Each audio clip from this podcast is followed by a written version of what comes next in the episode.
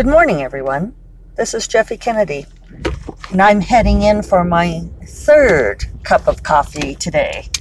Um, get to have the commute podcast today as I head in for Writer Coffee. Yay!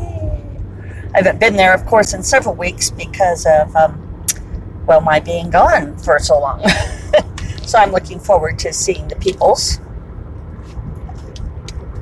I turn on a little AC. Had to put my top up just so that you guys could hear me. I know that you greatly appreciate the uh, effort that I make for you.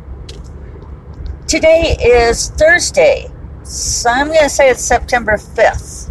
Um, I am obviously not looking at my calendar, but I'm betting September 5th is right. The 3rd was Tuesday. Yeah, so that's right.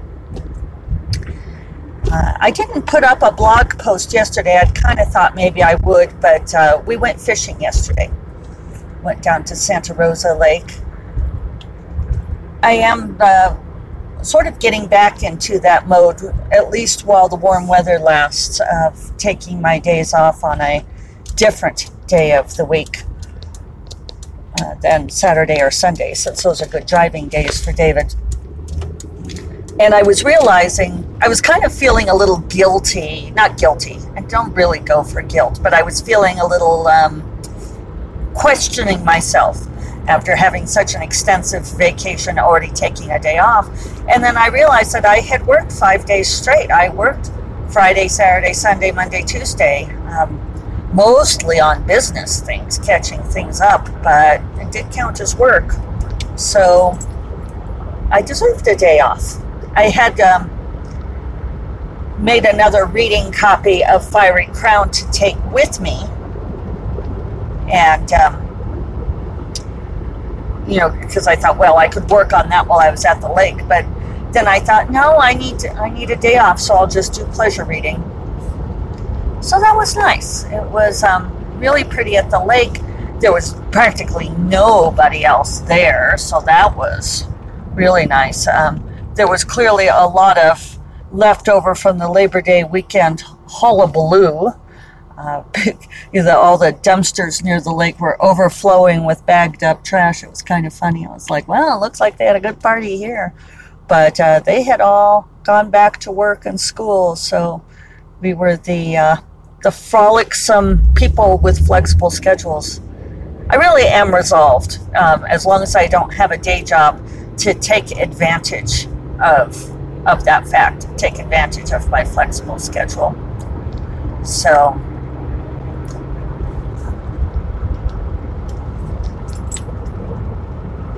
I, um, yeah.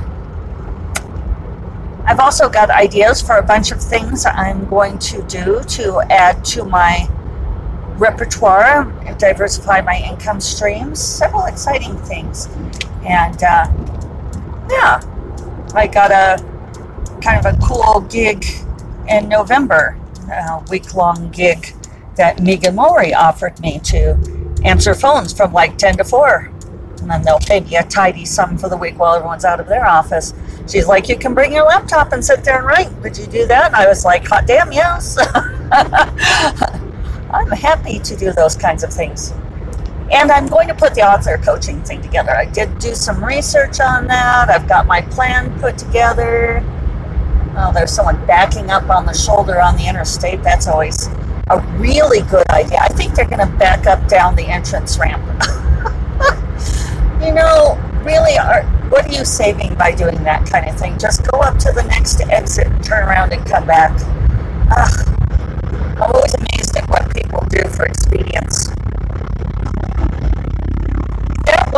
definitely one of the lessons of Ireland. Now that I'm back, I'm able to have some more perspective on the trip because it was a different vacation in that you know, a lot of times when David and I go on pure vacation, we go to a beach somewhere and we just do nothing for a week but hang out on the beach and, you know, fishes and I lounge on the sun and read and, you know, our usual recreational activity, drink, drink and eat. Um, much and seeing so many different places more like other people go do when they go like travel the world. So I've been, it's amazing. Every night I've been dreaming about Ireland, dreaming about driving and dreaming about the different places. And so I think my brain is still assimilating everything that I saw and heard. And I'm remembering more things from early on in the trip, which I'd kind of forgotten with, I think it was just a lot of input, you know, a lot of things. I don't normally have that much external input because I keep my environment so quiet and simple. So I think I'm just still catching up that way. But one of the lessons of Ireland that's really coming to me is the slower pace of life. Uh, even with struggling with driving, even in Dublin, which was congested. In fact, all of those little towns were congested. As you would drive into each town, the traffic would start to back up, and you would basically be stop and go for a few kilometers going into the town. And they and then you would thread through this tiny little narrow street in the oldest part of the town. They don't have bypasses around the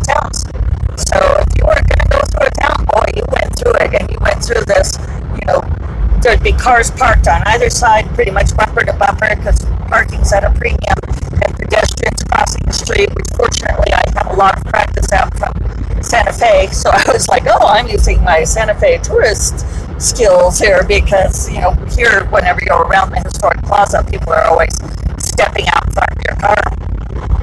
You really have to keep a keen eye out because people just forget that it's a working city too, you know. So, I mean, I've had people step backwards in front of my car because they're taking a picture. you know, it's like, ah. So, I, at least I was pretty keen on that, but you really have to go slowly. And so, even in these, even in a place like Dublin, which was otherwise impatient in some ways, you know, like there were, hundreds, if not more, of bicycles, bicyclists, wasn't bicycles on their own, people on bicycles heading towards Trinity College every morning. Our Airbnb was in a neighborhood that was not far from Trinity College. And so there would be masses of bicyclists all heading in. You know, it was like the rush hour was of bicyclists. It was truly amazing. And I can understand why, because who wants to drive and try to deal with parking? Of course you get your bicycle. But, you know, like if you wanted to turn at an intersection, you would have to sit there with the light turned and wait for like 50 bicyclists to go past uh, on your, you know, on your left side maybe, and you know, let them all go through the intersection before you could turn, unless you wanted to kill somebody, which I assume is against Irish law. Nobody specifically said, but you know, I figure some things are. You could just make that assumption. So yes, I did not run over any bicyclists.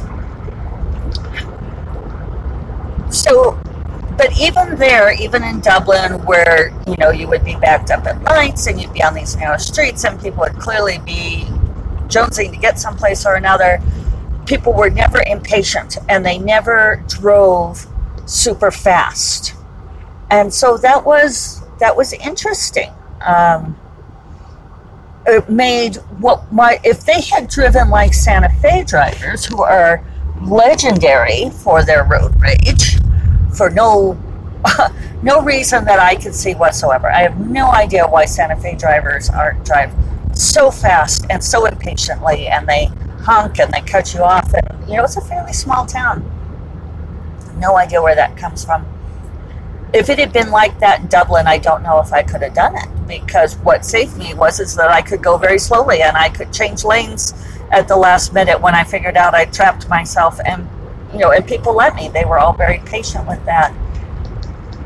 Uh, one of my greatest challenges there was on these little narrow two lane roads that were set at 80 kilometers for an hour. And they would be, you know, beautifully lined with those stone walls dripping with ferns and moss and the over, you know, the tunnel of trees and so beautiful and these tight, tight turns. And I wanted to go 40 kilometers an hour. but there would be people lined up behind me.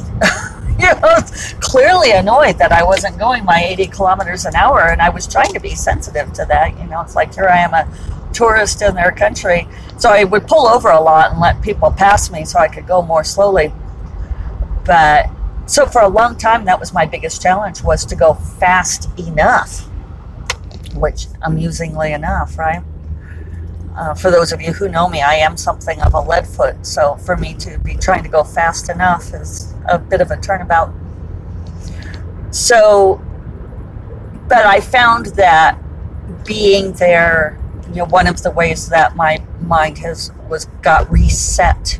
The way I reset myself is that I'm much more patient driving now and driving more slowly and not feeling that. I, you know, that burn, you know, that impatience that we've got to do things right, right, right, right, right now. And David commented on it at the airport when we were coming through security because with his Parkinson's, he does not move quickly. Uh, you know, he has the physical limitations. He has a little bit, you know, he has to think things through a bit more. Sometimes he has to wait for, you know, his dexterity, like he'll go to move and he'll freeze, so he has to wait for it to unfreeze. And it's only you know, like a second or two.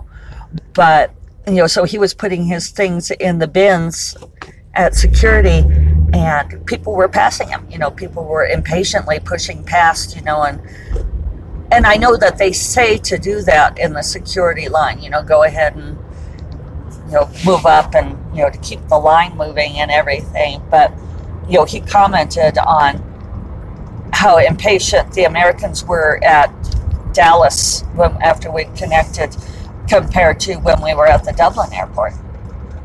And and it's I don't know if it's even impatience.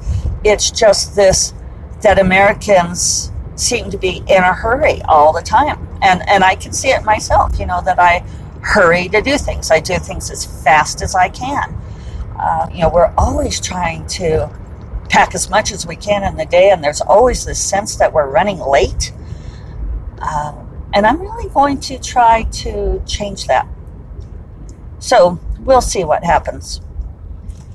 I woke up about um, 5.15 this morning and I'm feeling like that's good time. I'm going to try to keep that in my repertoire to wake up around 5, 5, 5.30. And because I like that, I got my exercising done by 6.30, cats were fed, so forth, and then I spent an hour doing interviews for St. Martin's for Orchid Throne release. Um, on other mornings, I'll use that for drafting. Thank you for reminding me on the 4,000 words a day thing. I'm still, I know, I know. I'm just still thinking that maybe if I get more of the words done in the morning, it might be more sustainable. I do want to play with it but I will be aware of if it feels like it's too much. Does that sound like a reasonable bargain? I do appreciate you guys reminding me of what I tell you to remind me of. So I may yet discover that 3,000 words a day is my max. Uh, right now, I'm not drafting, so we can't say. I haven't gotten notes from Sarah, but she thought that she would probably be getting them to me today. She was going to read yesterday she ended up having to take Monday off uh, to rest and relax. Okay, buddy, let's not stop in the middle of the street. Which he did literally. I mean, I feel like that's not me being impatient. It's when the guy in the convertible with California plates literally stops in the middle of the city street and is looking around. It's he saw me come up behind him and kind of panicked, and then I was being patient too. I didn't come up fast but then he turned off into the parking lot, which is what one does, right? That comes back to this whole thing of don't back up on the interstate, back down the entrance ramp so that you can correct course. It's like take the extra few minutes, go up to the next exit, and turn around safely to correct course. I mean, really, you know, when we're saving these shaving minutes off of things, there is a real problem, I think. So I'm seeing where this car is going. Okay, they're not coming across, and the bicyclist is waiting for me. And I know my way to the coffee shop now, so we don't have to think about where to turn. So, I'm, I'm feeling good about things. I'm excited to get this book out. I've got some plans made. This book being the new shiny. Sorry, I was also coming up on the parking lot here, so I was thinking as I was talking, thinking about something other than the words coming out of my mouth, which, as we know, can be a problem. so I'm going to go to the post office after this and get some things mailed out. So that's that will be great, huh? And I always love getting things like that off of my list. We've um, got the website store going live so that I will be able to. You'll, you can go to the website store and buy a print book, have me sign it, and send it to you.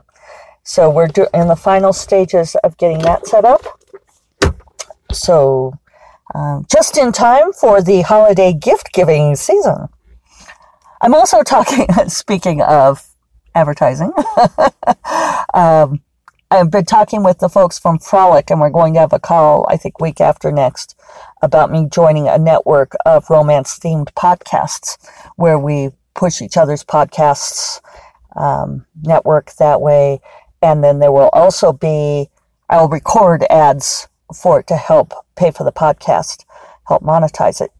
I know you're happy, Mom. They approached me. So uh, I think that'll be good. Uh, I get final approval on everything I I advertise, so I can promise that I won't advertise anything that I think is icky. Uh, I do have a knee jerk reflex when people say things to me like advertising and merchandising, but I do think that that's a good way to diversify income, right? So I hope you all will be okay with that. And it, they'll help me grow the audience of this podcast, which would be cool too.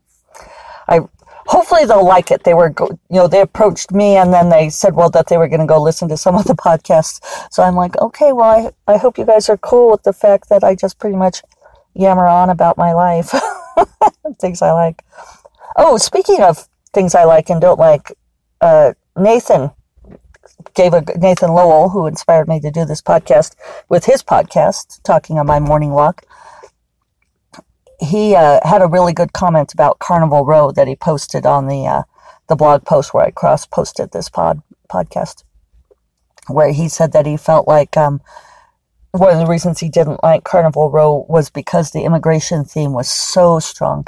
And I've kept going with the show. We're now through episode five, but I agree, and and I fundamentally agree with all of this stuff, but you know the we were kind of joking about it, you know, that getting hit over the head with the clue bat over and over gives you a headache after a while.